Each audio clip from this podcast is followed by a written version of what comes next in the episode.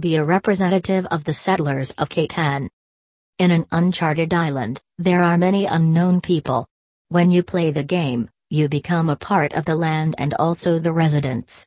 Kids are always fond to take part in these kinds of recreational activities as they get immense fun out of them. The Settlers of Catan is one of those interesting indoor sports that allures the modern children.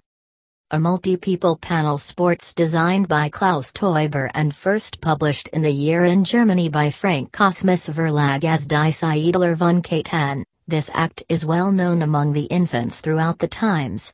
The participants take the role of the representatives of the settlers trying to construct and develop holdings while trading and grabbing things. The sports persons achieve points as their buildings increase. One who reaches the magic figure of 10 wins the game. The show and its many other expansions are brought out by Filosofia, GP Incorporated, 999 games, Endeavor. It became one of the first German-style slat activities that achieved fame outside Europe. It is funny to become a representative in this entertaining timber play.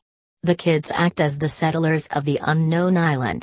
They build cities, houses, and paths to link them as they settle the place.